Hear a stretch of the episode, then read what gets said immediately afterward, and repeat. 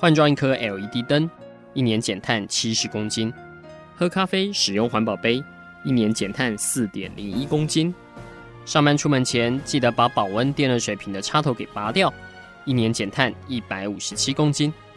面对气候战役，对抗地球暖化，可以是个人的事，更需要政府及企业的参与。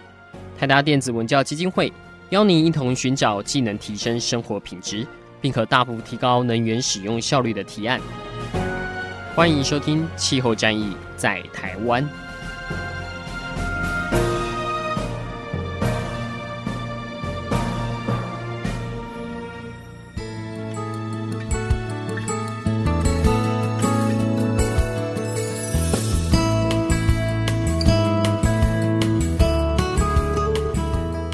欢迎收听《气候战役在台湾》，我是主持人台达电子文教基金会阿甘。今天在节目当中为各位推广一个节目，应该说是一个活动啊。那这个活动其实基金会我们现在是全力的在 support 的，因为在我们谈了这么多年的绿建筑以后，其实是一直很希望跟我们的合作方哦，共同把这样的概念推广出去，而且不光只是概念而已啊。其实我们也会希望说，这中间其实是有许许多多的商机可以大家共同来参与的，甚至也不限于在台湾，在整个的亚洲，其实大家都在朝向这一块来去做一个发展。那过往其实基金会我们尝试做了不同的这些投入，我们希望的是能有这样的一些标准，能有更多的一起合作的伙伴呢，往这方面来去做一个进行。那我们长期以来合作的伙伴。呃，台湾绿影协会一直以来就是我们一起有办这些相关的课程，而今年呢，他们更与 USGBC 这边有合作，在五月三十一号的时候，将会在台湾首次举办了一个跟绿建筑相关的大会哦。所以今天在我们节目当中，就为各位请到的是台湾绿领协会的荣誉理事长，那同时也是 USGBC 就美国绿建筑协会哦。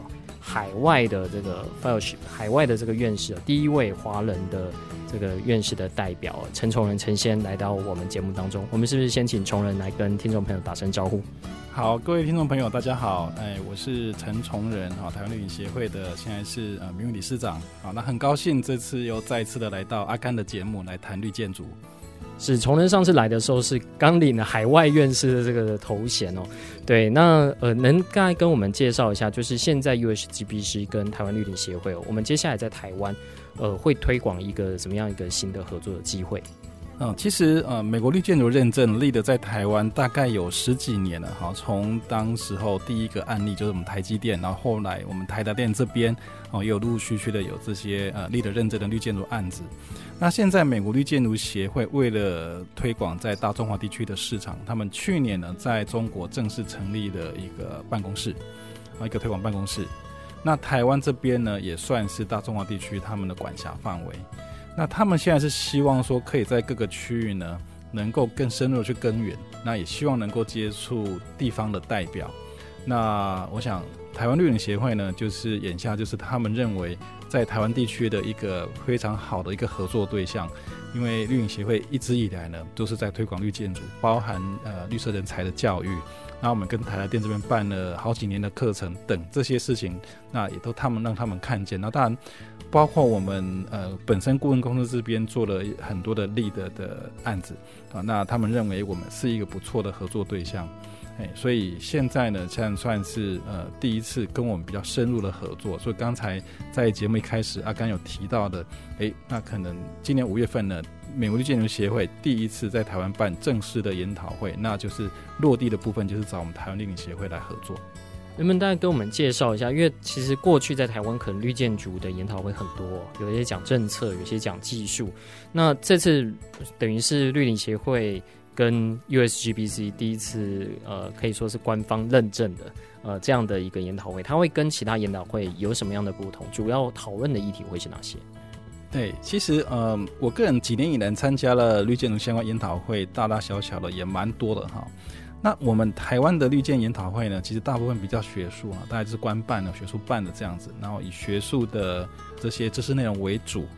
那其实美国绿建筑协会办的呃论坛呢，其实呃它有一个品牌叫 Green Build 哦，那它的大会原则上是在美国每一年一次，那只在每一周不同地方轮流办。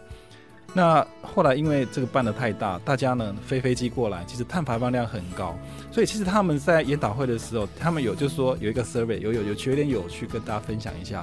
他们会统计，就是说，哎，你有没有参与这个碳排放的统计？就是你这一次来，包括你坐的飞机，包括你住的旅馆，你的这是这个两三天的会场的活动，到底排了多少碳？他们可以帮你统计，只要你填的这些表。哎，他们会发现，就会很多人坐飞机来啊，所以现在就是说，哎，那这样不好，所以他们现在就是把这个大论坛呢分成很多的分论坛。所以从前年开始呢，他们有 Green Build China，就是中国分论坛。还有 Green Build India，这是印度分论坛，就是比较大的这些市场，它把它分开，您自己去办。那今年已经是会到会到第三届的 Green Build China，那我们这边呢，哈，就是跟他们也是接触，就是说他们也希望在台湾这个，因为他们也重视台湾的市场，那希望台湾也办一个分论坛，好，那所以这个论坛的那个出发点其实是其实是这个样子来开始的，这样子。所以他介绍的内容，因为台湾在 LEED，我们看每次楼地板面积的排行哦，其实都很前面哦。我们几乎都是除了呃美国以外的这些国家里面，大概都前十名的这个楼地板的排行。对，所以在台湾讲到 LEED，呃，美国绿建筑的这样的一个认证，呃。这个论坛它可以带给大家哪些新的东西？因为我们过去的确已经有看到哦，有些企业它会去做这个申请，但现在等于是官方首次授权来台湾办，它应该会有一些新的呃，等于是 insight 会让大家可以看到，诶，其实接下来在绿建筑在台湾有一些什么样的机会可以发展。对，其实呃，延续的刚才的问题就是说。我们台湾大部分官办的这些或学术的研讨会，其实都很学术嘛。那其实他们呃，美国绿建筑协会他们办的研讨会，其实非常的商业，一点都不学术。那主要是他们是在做一种呃产业的支持，好，那也希望都扩展这方面。但其实把它当成 business，所以它当然它有它的呃技术上的扎扎实度，那也必须要具备产业的那种呃推广性，然后跟整个 LEED 啊 UGBC 跟 LEED 这样的品牌。所以，呃，这样整个那个条件下来的话呢，其实如果说大家有曾经去参加过，呃，美国绿建协会的 Green Build 的话，你会发现他们有这个样的特性。那但是回到我们在亚洲办，甚至我们在台湾办的话呢，诶，我们这一次就是要想要谈一点比较特别的内容，而不是只是在谈认证系统本身，因为那个其实可能业界大部分人都已经熟悉了。好，那其实内容大家自己去看那个说明就好了。那反正大家希望都听到一些比较新的，是跟未来市场比较有关系的东西，比如说绿色金融、循环经济，或甚至是针对我们呃做的比较多的，就是在工业建筑方面、工业绿建筑方面的的这些资讯啊，这是大家比较可能未来在亚洲这部分会比较呃比较新的资讯。所以我们这一次研讨会的内容呢，大概就会有这几个主轴，除了政策。呃，之外呢，我们还要谈呃绿色金融，我们还要谈呃循环经济，我们还要谈工业建筑，尤其是在我们在台湾的电子业的这个工业绿建筑这个部分的一些落实跟 LEED 认证的状况。您过去去美国参加呃他们相关的年会哦，然后到中国其实也连续去了两届。您觉得它这里面有哪一些东西是值得在这次台湾也办这样论坛值得取经的？因为其实真的在推绿建筑哦，有些时候有人会觉得唱高调，但它。是有机会去成为一个商业的网络哦，让大家彼此的学习，那甚至共同去把这方面的价格可能是呃，将来越多人用，当然就是你采取的这个门槛就越来越低哦，甚至是有机会去挑战，不论是过去的净零耗能，甚至是未来的一个正能量的建筑。您会觉得在台湾我们有什么样的机会去同时把他们过去这些经验做个总和并加以提升？对，其实呃。在以往就是几年早期，他们办 Green Build 的时候，但还是以技术为主，因为那早期你谈呃谈那个节能啊、绿能这些东西，其实大家还是蛮趋之若鹜的。那后来多了之后呢，你当然不能每年都是在谈一样的议题嘛。那市场也需要一些新东西。那当然对于厂商来说呢，他希望说我来这边跟你这个品牌靠拢，它会有加分的作用。所以在美国，他们那边已经有个氛围，因为它当然它市场也够大。就是说，哎，我往这个品牌靠拢，那我设计师在设计师面前、建筑师面前有能见度，那业主面前有能见度，那市场上面它有一个一个辨识度，就是说，哎，我这个产品呢，哎，跟力的认证，啊，就是符合力的的认证标准，哎，它就会比较卖，哈，比较，因为这在美国的市场，其实大家都已经就是，哎，对于设计师业主来说呢，其实这是已经是是大家都熟知的事情，那反而是说，哎，你没有往这个领域靠拢，你可能会被淘汰，我想这个是世界趋势。但是回到我们亚洲这边来说，诶，可能我们刚开始这个是没几年，但是目前在嗯、比如说在中国大陆，他们慢慢开始有这个这样的一个趋势了哈，尤其是他们的环境啊、污染这些东西都已经到了大家是忍无可忍的地步了，所以往这种比较具有公信力的单位哈，或者是品牌靠拢，变成是他们是一个很很好的一个辨识的一个方法。诶、那我想台湾的市场也是一样，只是说台湾市场可能比较小。那我们要努力的，这当然就是说，如何能够在我们台湾这块小市场，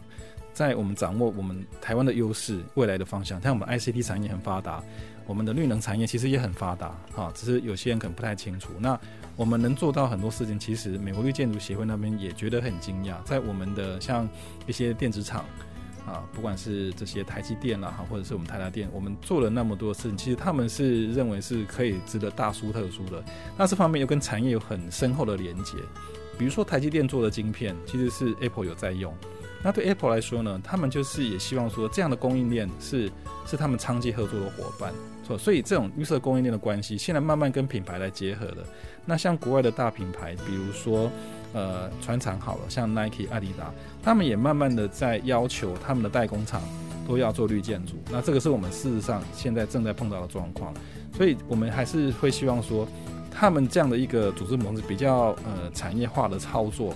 啊，或者甚至比较商业化的操作呢，能够形成一个氛围，能够去推动这样的产业，这是比较值得学习的地方。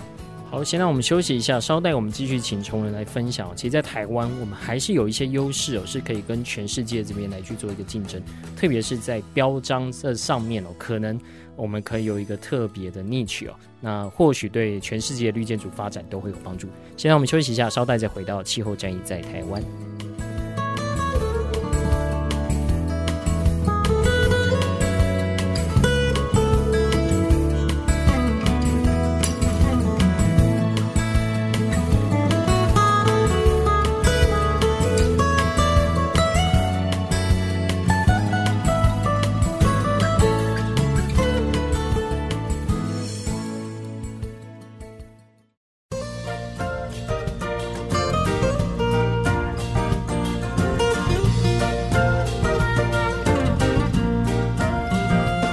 回到气候战役在台湾，我是主持人阿甘。今天在节目当中为各位访到的是陈崇仁荣誉理事长。那他长期在绿建筑这边在台湾做很多的投入啊。那今年更与 USGBC 等于是唯一跟他去做合作。那在台湾推广 USGBC 所认证的这个绿建筑的一个论坛。那在五月三十一号的时候，呃，会在台北这边做举办。那过往我们看到这样的一个大会，其实都要大老远，要不要飞到美国去，要不要飞到上海去哦，然后去跟很多的这种呃，不论是业主也好，一开始可能跟技术相关，后来我们可以看到很多的媒合的机会哦，甚至是呃 LEED 的 AP，然后彼此在做这些交流。那这次既然在台湾办，理论上在台湾我们应该会有一些很特殊的一些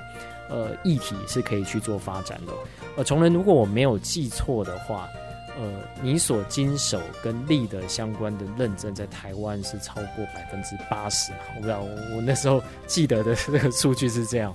当然，呃，之前是八十的，那现在就往下掉，至少还有六十 percent 哦。因为其实它慢慢形成一个市场之后，当然有很多专家顾问会出来，哎，做同样的事情哈。那但是就是就工业建筑的部分，我们还是面积最大，所以就是您经手的这些案子，其实大部分是工业建筑。对对对，是工业建筑。所以这个部分，我们也希望说，跟美国绿建筑协会那边，我们这是个老问题了啦，就是说，呃，他们老是把工业建筑呢拿来当那个商业大楼在评哦，这有点怪怪的啊、因为工业建筑大概是这样，就是它一半以上的耗能其实是生产耗掉了嘛，它并不是一般我们知道的呃照明啊、空调等这些啊、它是因为做东西它需要的耗能，我们叫它制程耗能，所以它的节能率的判断呢就很特别，它就不应该是用空调节能率跟照明节能率或者建筑外壳这样的判断，它一大块是制程耗能，所以这个部分呢，我想呃在台湾或者是中国大陆。的绿建评估系统都有工业建筑版，但是美国一直都没有。那我后来发现原因是什么？是因为他们没有些足够的经验来发展这个东西。所以我今年呢，跟也跟美国的建筑协会提了一个概念，就是说，诶，那我们组一个委员会，那我们来做呃立德的工业建筑版。那因为我可以看见，就是说，我们台湾一直以来呢，工业建筑申请立德的案子很多。那接下来在整个那个那个大中华地区，包括中国大陆，未来十年呢，还会有很多工厂要盖。那以台湾市场来说好了，现在政府要让这个台商回流嘛，那政府也在准备很多的工业区，甚至是有新的科学园区正在筹划要新建。那这些科学园区、这些工业区呢，政府这边呃也是希望说可以呃做一些绿色的开发哈，未来工厂进来来盖厂的时候也要符合绿建筑的标准。我想这个趋势是存在的，所以我们希望说如果。这些呃业主呢，这些企业呢，他想要申请美国绿建筑认证的时候呢，也需要有一个比较适合的版本来申请。所以这个就是我们希望说，哎，美国绿建筑那协会那边能够有这样一个版本出现，也方便大家来申请来操作。这样的倡议哦，在过去我不知道您已经大概推动多久了，因为在台湾。我记得当初我们在盖好台大在盖好绿建筑之后，其实在国内就有在想说，我们是不是有绿工厂的这样一个认证？那后来在国内的确也开始有在推。那看中国大陆的确也也有这样的一个东西出来。那您刚刚说在美国，因为他们是缺乏这方面的呃实际的案例，因为他们的生产可能那时候都在远东地区。对，那当我们去跟 USGBC 去做这个讨论，你觉得？呃，会有一个什么样的障碍，或者是说现行的这个标准，其实对于在台湾，如果我是工厂去申请，其实会有哪一些的障碍需要克服？哎、其实就制度本身来说，我们最早在两千零六年的时候就提了。那那当然这个无疾而终了，因为他们也没有呃、欸、相关的经验，而且他们也当时候也不太在乎这个市场啊，因为他们做商业的部分，商业地产就已经做很多了，而且越做越多。那在亚洲的市场呢，也的确目前商业建筑的量还是很大，就是一般的像办公室啦哈，还有这些呃商业大楼、地产等住宅啊这些很多。但是呢，他、呃、最近他们秀给我一个数据，就是特种建筑物，包括呃 data center 啊，就是那个云端机房，还有医院，甚至是学校，还有工业建筑等啊，这些数量呢是比较少，哎，但是呢。工业建筑还多一点点，像一些特种建筑更少。那他们希望能够再把这些市场再拉起，就比较特别市场再拉起来的时候，那我就跟他们说，你们没有觉得也没有没有适用性的版本怪怪的？他们也的确是这样觉得。所以现在这个共识是有了。所以就是说，我们也跟他说，你看哦，台湾跟大陆都有工业建筑版本的绿建评估系统，那你就你立的没有。所以这个现在就是说，他们可能也接受，就是说，诶，让我这边。跟呃美国绿建筑协会的那个上海办事处这边来合作，那我们来起草一个系统，来一个工业建筑板的系统，来给未来的工业建筑使用。所以这个将来呃若是成立的话，它也会是一个全球通用的系统嘛？就因为我记得您也有在东南亚协助一些台商去帮助他取得立德相关的一个认证，但因为现在大概整个的生产，无论是中国大陆或者从中国大陆外移，其实到东南亚去。就是这一块理论上应该也都一体适用，而且市场应该是很大的。的确是没错，对，我们也是为了要解决我们眼下客户的问题啦。其实我们大部分的客户，呃，呃，除了这些电子厂之外，还有一些船产，因为船产在这几年也的确是有开始慢慢有往这方面靠拢。原因是因为被大品牌要求啊，比如说我刚才提到这些呃，Nike、阿迪达，他们做鞋子的、做衣服的。都慢慢要被要求这个东西，甚至是写到合约里面去哈。那但是呢，这些工厂的地点呢，其实你要去检讨它的，像绿建筑里面有要检讨这种区位哈，比如说你要在交通方便的地方啦哈，然后呃这个附近有什么生活经验呢？其实这些工厂的位置都很偏僻啊。那你我好好的做一个绿能工厂，但是因为这些。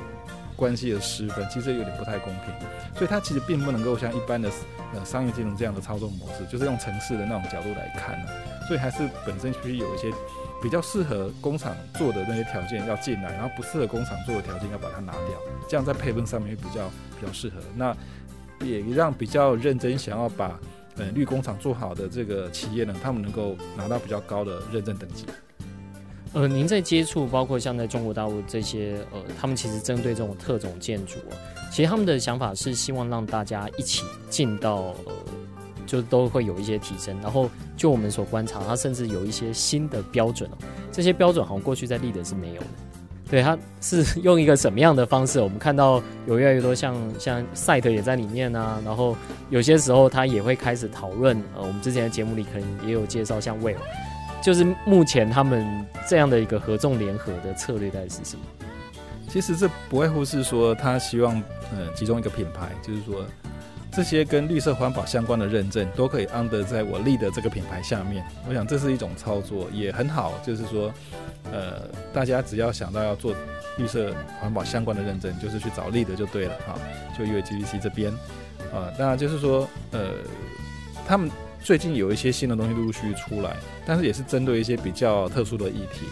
啊，比如说刚才提到的 site 啊，针对建筑基地，或者是说还有那个 parking 绿色的停车场啊，那针对停车场的认证啊，甚至是呃那个 LEED city，甚至它可以认证那个整一整个城市。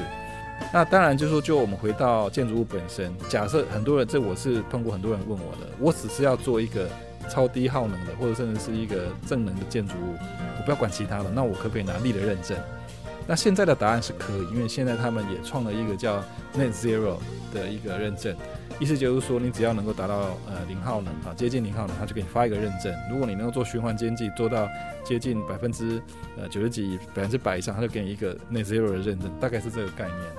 那我想，如果顺便提，就是说，我们刚才提到那个特种建筑，其实有一个很大的原因，我认为比较重要的是，它的耗能行为跟耗能其实是相当的巨大，远大过一般的商业地产。所以，我我是认为说，呃，你因为 GBC，你既然在全球推动这样的一个品牌，这样的一个制制度很好，那整个的那个呃节能的计计算也相当的科学，啊，这个方法论是很好的。那应用在工业建筑方面，它的贡献度就会彰显出来，这是我们的经验。在很多电子厂，你只要帮他节能个呃两三个 percent，其实就是相当于在外面做了住宅节能，可能做个好几千栋的这样的效果。所以我认为这是很重要的。好，再让我们休息一下。那崇仁也刚从深圳回来哦，那有呃参与了一个这个绿色的大会哦，那有很多这些新的想法，我想也可以在节目在里面待会跟各位听众朋友来做分享。就绿色建筑的这一块，其实进步的比我们想象中都要来得快哦，已经不是所谓净零耗能，它甚至有机会可以是一个呃能源正能量的一个产出。那我们休息一下，稍待回到气候战役在台湾。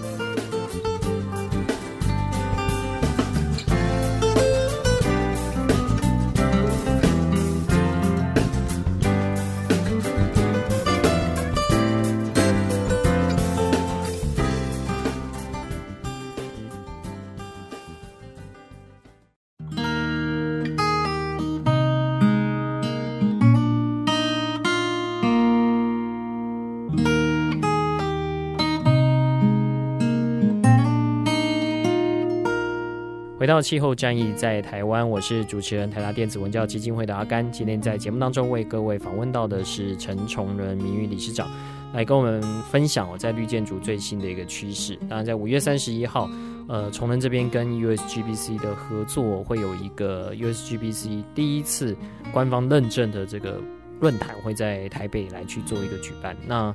当然是希望是把不论是之前在美国或在中国大陆上海。呃，很多的这些媒合的成功的经验哦带过来，它不会只是一个技术或是学术上的分享，它其实就是带领整个产业，看能不能继续的往上的冲刺哦。那呃，崇仁也刚从中国大陆的深圳那边回来，那边刚举办了一个呃跟绿色建筑以及节能建筑相关的研讨会哦，因为中国大陆其实因为呃他们的能耗、他们的呃污染啊、以及他们在呃，针对巴黎协定里面所需要承诺的这些排碳量哦，其实都还蛮积极的啦。就你不论你喜不喜欢他，至少他们在整体的这个政策上面，真的还有呃蛮多作为的。所以在这一块，到底现在整体的一个进展怎么样？它又可能对全球在做绿建筑的推广上造成什么样的影响？这里我们倒是想要呃请教一下崇文，在呃现场在第一手有吸取到什么样的一些讯息？是的，那个上个星期呢，我们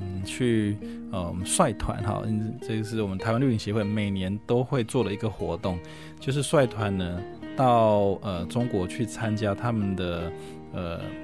它这个名称有点长哈，叫做中国绿色建筑暨节能建筑博览会，我们简称绿大会。好，那今年呢是第十五届，那他们前十三届都在北京办，所以我们是带人到北京去，我们是台湾代表团嘛。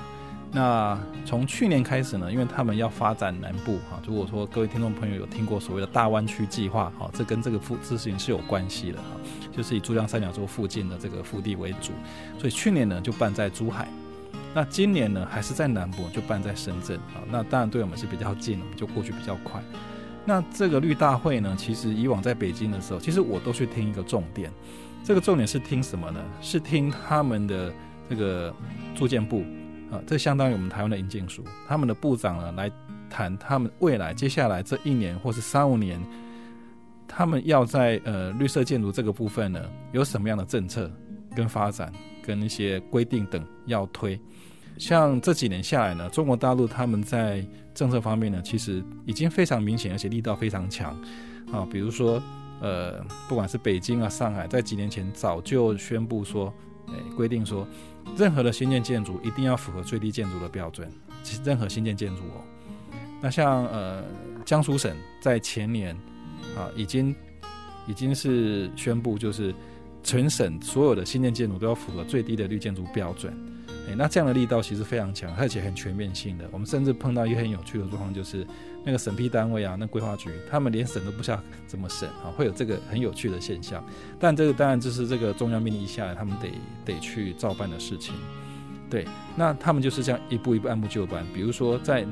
哪一年之前，绿建筑的面积要到多少亿平方米啊，这个都很明确的这个这个指令下来。然后诶，他们大概会有分三个等级的这种绿建筑的标准哈。那比如说第一波呢，他们诶最低绿建筑标准可能就是要先节能百分之三十，啊，我们将先讲节能部部分好了，那还有其他的部分。那再就是说第二层次就是可能是节能到百分之四五十的部分，那最高等级的就是要到百分之六十以上的节能效果，啊，他们有这样政策出现。那如果说我们去观察他们现在所所有的新区的开发。包括工业区等，大概都有这方面的规定啊。所以从大到省份、城市，小到一个园区，目前新只要是新的这个、这个、这个建设，大概都会有哎这样的标准进来。对，那至于呃今年有什么新东西呢？其实我们看了几年下来，呃，以往他们在谈的就是哎低耗能哈，或者是说近零耗能。今年呢，他们已经开始在谈呃正能建筑。哎就定义上来说，当然就是说产能大过于耗能嘛。对，那这个特别是今年开始谈的。那我觉得以前大家在谈的、在看的都是示范案例。我们今年去听的时候呢，其实示范案例已经过去了，但是现在都盖好了，大大小小的这个呃，真的是呃可以用的，哎，是可以住进去的、可以使用的这些比较大型的呃开发案都已经建好了，而且都是有。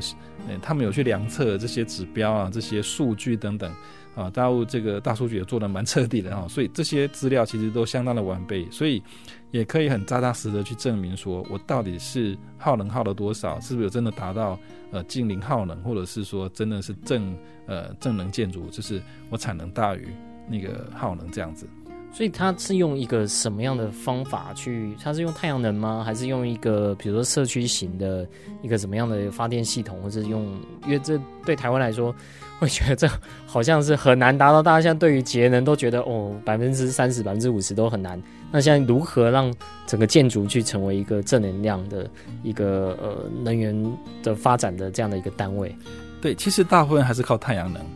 只是说，中国有些地理位置，它可以利用地底热交换，将能耗降了一大部分。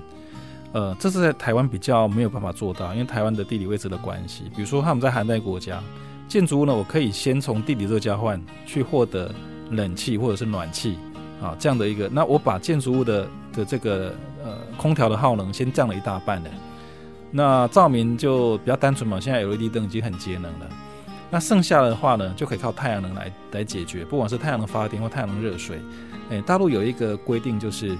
只要你有这种居住哈、住宿或者是那种呃宿舍的这种机能的建筑物，要规定要利用一定比例的太阳能。好、这每一省的规定不太一样，但是就是有。所以很多开发商他在盖建案的时候呢，他就必须要就要去装太阳能热水器啊、这个是规定的。所以他们政策上是有这样的一个推动啊、这样力道。所以。呃，他们第一波的政策下来，先把建筑物的耗能压低到某个程度。那我接下来我要用呃再生能源再进来的时候呢，我就比较轻松一点了。所以某些案子它有条件的话，它真的可以达到净零耗能，甚至是正正能建筑。所以它一定是只限定在某些呃气候条件下，比如说是在我随便讲了，就是在某一个纬度，或者是说。呃，比如说像当初我们 DPC 做这样的一个挑战，也是因为呃当地的环境是适合你去做地缘热泵，对。但有些地方就是你把它水打下去就，你把下面烤热了，就也没有效果。因为之前我也听过崇仁有有有分享过，其实在中国大陆有很多试验，也不一定都是这么成功。所以他们这次分享是蛮确定、可验证，而且是可以持续性再往下走。哎，没错，对。其实呃，当然能不能够做到呃正能建筑。会跟呃气候条件有关系，像我我自己本身做的案子，像我在东南亚，呃印尼啊越南都有案子，但是我发现，在印尼那个地方呢，它气候条件就是你要做到全年大部分的时间不用开冷气，很简单，所以我只要很简单加个太阳能板，它可能就很快就变成智能建筑物了，哦，所以这个东西是比较有趣的地方，比较难做的是。在比如说一些内陆的地方，它可能夏天到四十度以上，那冬天呢又到负十度，这种案子最这种气候条件最难做，因为它要应付的这个室内温差的状况比较严苛一点点了哈，所以这个部分的确是跟那个气候条件有关系啦。对对对，所以他们这次分享的大概是主要以以哪些的这个气候条件为主，或者说呃，他们现在讨论的是其实是比较。长期的一个战略嘛，比如五年或者十年，是接下来他们要大部分的要几十万户都要推广成，在这个气候条件下成为正能量的一个建筑。其实既然在南方办，所以是以南方的气候条件为主啊，所以其实分区办有这个好处，因为以前以往在一直都在北京办，所以他们一直在讨论寒带气候区。那很多那种厂商呢，他们就跑出来，比如说卖隔热材的啊，他们就会很多。那你到南方来的话呢，诶，他们就是呃。亚热带、热带、亚热带气候区嘛，所以这边的厂商来的部分呢，当然就诶就会很多太阳能厂商了，因为这个气候区适合。当然有一些保温材，那那那那有一些遮阳的系统的厂商会来啊，所以这个比较有趣，就是说办在每个地区呢，也的确是反映，就是说来的人跟厂商或或者是参与的这个单位呢，哈，就是会是当地的那个当地的这个单位跟产业。OK，好，再让我们休息一下，稍待再回到气候战役在台湾，我们继续来跟崇仁呃讨论一下。刚刚有提到呃，不论是全球的这样的一个发展，或在中国大陆这样的一个发展，但究竟在台湾，我们接下来还有哪些发展的契机？我们在最后一代来跟大家分享。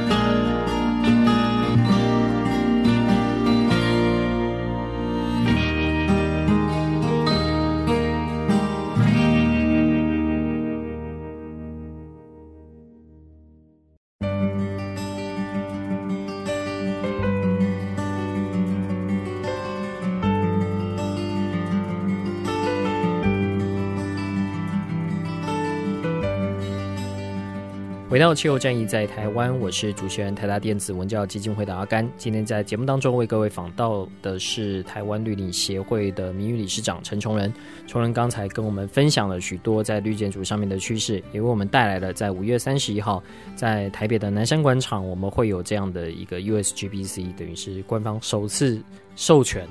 我 在台湾所办的这样的一个绿建筑的论坛哦，这过去真的都只能飞到其他的国家去参与，那很难得在台湾我们就有机会。呃，参与这样的一个议程啊，可以说，呃，对从事绿建筑的来说，呃，是有蛮多的机会可以彼此做交流也好，或是彼此的砥砺也好。那我们再看看说，这中间是不是有机会有一些 ecosystem 可以逐步的呃建立，那把这样呃绿建筑的一个概念持续呃推广出去哦。那接下来当然还是要问一下崇仁哦，就除了说在全球这个趋势，在中国大陆这个趋势以外。在台湾，当然我们尝试的去做很多的推广也好，然后呃，政府也有许多的对外的宣传，都说我们绿建筑密度很高啊。对，那实际上的状况哦，我不知道在这几年的持续从事，在接下来台湾在推广绿建筑上面还有哪些的契机，或是其实现在某一程度也有一些瓶颈，呃，有待克服。其实我觉得现在台湾接下来要走的是，其实我们看全世界的趋势，我们不要说太远好了，我们就说隔壁的中国大陆跟香港。其实现在我们现在这个领域在谈的，已经在谈绿色金融了。好，那当然大家可能会听到一个议题叫呃循环经济，那这个部分有重叠关系，意思就是说，我们可能要透过一些金融操作的方式来支持这一块。好，因为不能单单只是靠呃政府的政策或甚至是补贴。那我们政府不见得有足够的呃财政来支持这一块，我们可以在制度上面努力。好，那中国大陆他们在做绿建筑其实是有补贴的，每一平方米补贴多少钱，看你的等级啊，这个是很多人其实看到这方面。那那当然我们台湾目前眼下是只有容积奖励，但是我觉得呃，如果是照我们可以引进绿色金融的操作，绿色金融意思就是说它。这个这个资金呢，它是用在特定的目的，就是跟绿色环保相关的事情。那甚至是有一些贷款，你只要是跟绿色绿建筑相关的，啊，你也可以去贷这个钱。好，那它可能有一些优惠，或者是说，因为它的利基点更大，对于开发商来说也好，或者是说他需要这笔钱的去做呃绿色升级啊、节能改善的这样的一个业主，他会有很大的帮助。意思就是说我不用一开始就出这么多钱，我有这笔资金先来处理。那这个呃资金提供者，他后面再从一些利息、租金等等这个部分来赚回来，让这样的事情可以很快速的、很容易的被推动。诶，这是我觉得这是我们接下来要去呃要去支持、要去做的事情。所以过去在台湾，呃，就我所知啊，大部分呢以这个呃太阳能板。哦，就这方面的一些呃放贷为主啊，那当然是因为政府有这样 FIT 的一个制度的进行。那再来就是离岸风电，那这个我想大家在报纸上应该也看到蛮多的，就呃包括几个银行去做这个连带。我看到跟建筑相关的，其实是在香港，就他们好像有渐渐这样的一个机制，以金融业来说，他们想去做这这次的推广。所以其实，在我们三十一号论坛里面，我们也特别请了香港做这方面的分享。对对对，哎，其实。大家常听到的这些太阳能光电的补助也好，或者是离岸风这个部分，其实它背后其实也有绿色金融的操作，啊，甚至是一些绿色资资金的引入啊，这个是大家比较熟知的。那的确，呃，建筑这一块是比较少。那呃，在国外的话，嗯、比如说这样好了，一些大品牌它可能要进入某个商业标的，那这个商业标的呢，它可能正好在建，它可能也需要资金。那资金提供方他可以说，诶，你只要你做要做绿建筑，那他这个资金哈就可以比较充裕。他们甚至有一个概念，就是说我要多借给你，为什么？我要让你盖完。现在很多贷款的观念是，诶，就是就是很怕借太多，就是借的不足，结果他后面也因为那些钱不足，他可能就会失败，或者很多东西他没有办法做。所以反而在这次也是我这次去大陆得到的讯息，就是说。他们现在给这是绿色金融，他们倾向于就是说我给要给超过，让你把很多亮点要完成，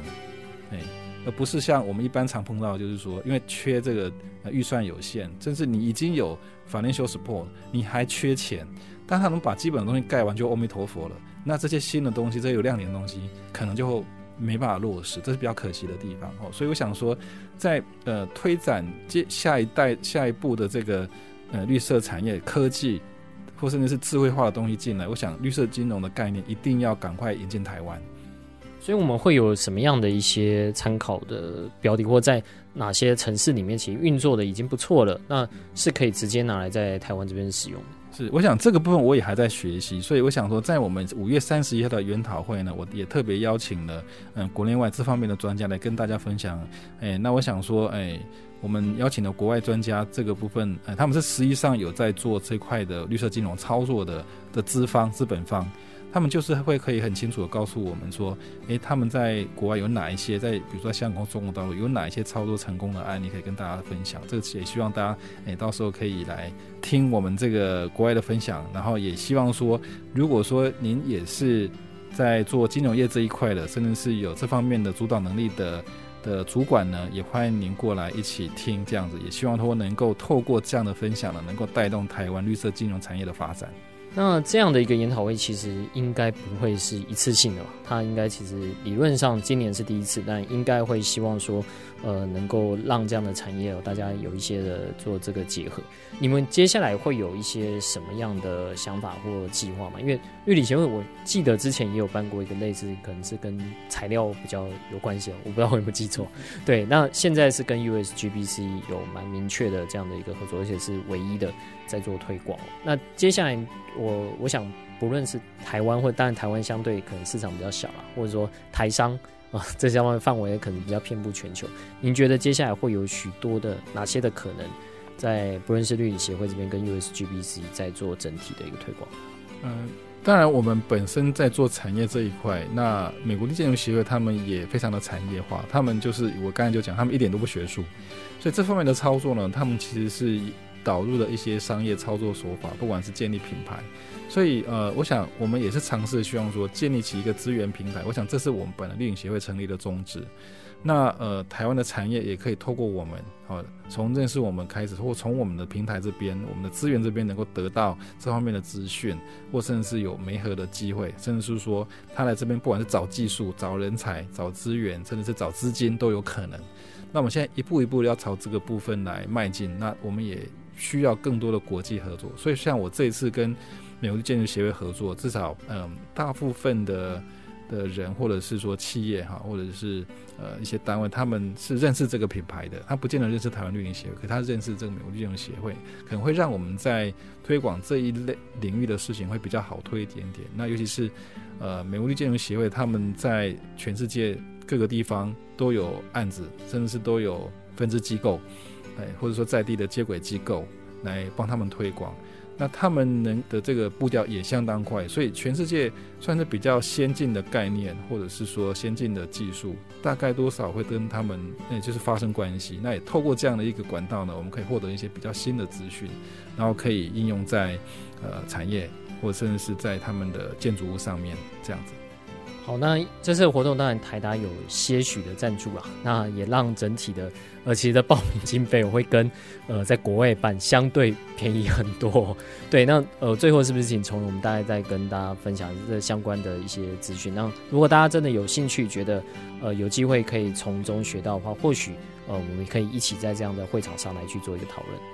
对，我想阿甘刚刚提了一个重点，就是呃我们在台湾参加这个论坛呢，可能。跟你去坐飞机去国外比起来，成本只有十分之一不到啊！哎，那那我们希望说这个论坛是真正对大家有帮助了，也希望说大家能够第一能够尽量来参与，第二参与之后呢，能给我们更多的一些回馈意见。那我们这个论坛呢，我们跟美国律师建筑协会的共识是，我们希望每年都继续办下去。那今年是第一次，那每年如果这样的一个论坛在台湾发生，它就可以形成一个。一个凝聚力哈，一个平台，一个共识，让大家觉得说，哎，我在台湾至少有这样的一个机会，我可以，我可以参与，或者是学习新知识，或者是去呃做一些呃专业技术的交流也好，或者是哎做一些甚至是国际的交流，其实在这边就有可能发生。好，那如果大家对这方面有兴趣的话，欢迎在网络上，不论是搜寻台湾绿理协会或台大电子文教基金会，或者低碳生活部落格，其实我们都会把相关的讯息放在我们的呃部落格网站或者脸书上面，欢迎大家的查询。今天就非常谢谢崇仁来到节目当中，谢谢。好，谢谢大家，拜拜。